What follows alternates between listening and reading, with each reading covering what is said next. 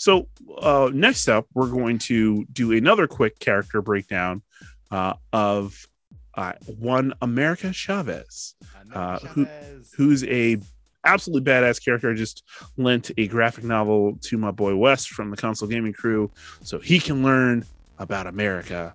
And uh, you get to skip that because we're about to break it down for you right now. Take it, Jesse, and run.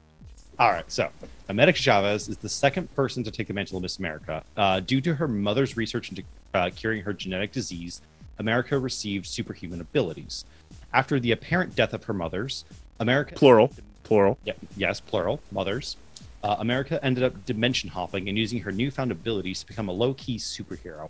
She eventually teamed up with the Teen Brigade and the Young Avengers, helping them for some time before parting ways.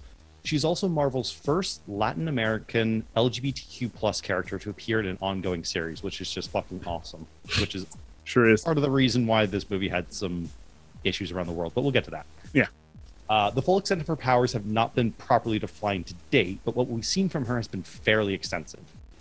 She has some common abilities such as flight, superhuman strength, and invulnerability to most things, including being able to survive in the vacuum of space, which is in itself pretty fucking awesome. Yeah, unfair.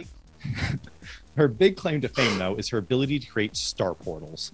Uh, these are essentially star shaped rips in space time that allow her to traverse the multiverse. Not only could she move from place to place using these portals, she can even travel through time, albeit with some small caveats here and there. Uh, America's first appearance came in Vengeance Number One in July of 2011. Since then, she's often played roles in some of the biggest storylines. She paid, played a significant role in during the events of Civil War II, Civil War's less successful companion, uh, when she fought alongside the other heroes in protest uh, against the future sight wielding inhuman Ulysses. She also played a leading role in 2013's Young Avengers run.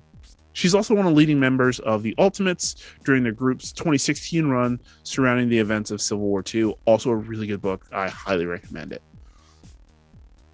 And she's just a she's an amazing character all around. She is, She's a Latina queen, and yeah, dude. She's she's such a badass. Like, like I, I hope we get there with her in in the MCU. I hope so too. um because like yeah jesse i know you love characters with a little attitude and she's got a little attitude and uh just sarcasm and funny but she's also super endearing and cares about people that she she cares about and she's really f- good friends with kate bishop so that's like a thing i kind of want to see on screen I'm thinking that they might go with like a Disney Plus show.